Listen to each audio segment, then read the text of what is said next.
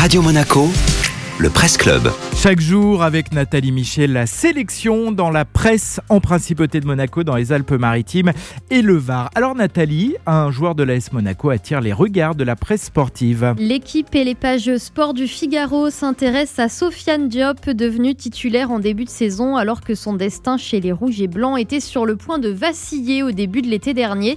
Sofiane Diop a bien fait de s'accrocher au rocher, titre ainsi le journal L'équipe.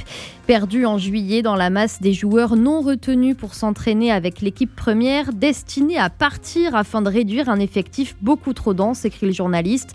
Sofiane Diop suit un chemin que personne ne lui avait prédit.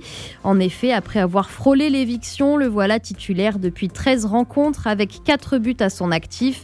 Chacun a son parcours, chacun a son histoire, explique le joueur de 20 ans qui, d'après le Figaro, est bien conscient d'être passé entre les gouttes.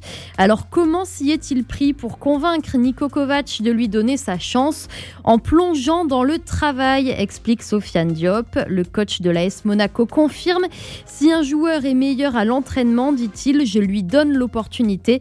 C'est ce qui se passe avec Sofiane, mais attention, le technicien croate prévient que rien n'est acquis et que son joueur doit encore progresser. La revue de presse, le Presse Club de Radio Monaco signé Nathalie Michet.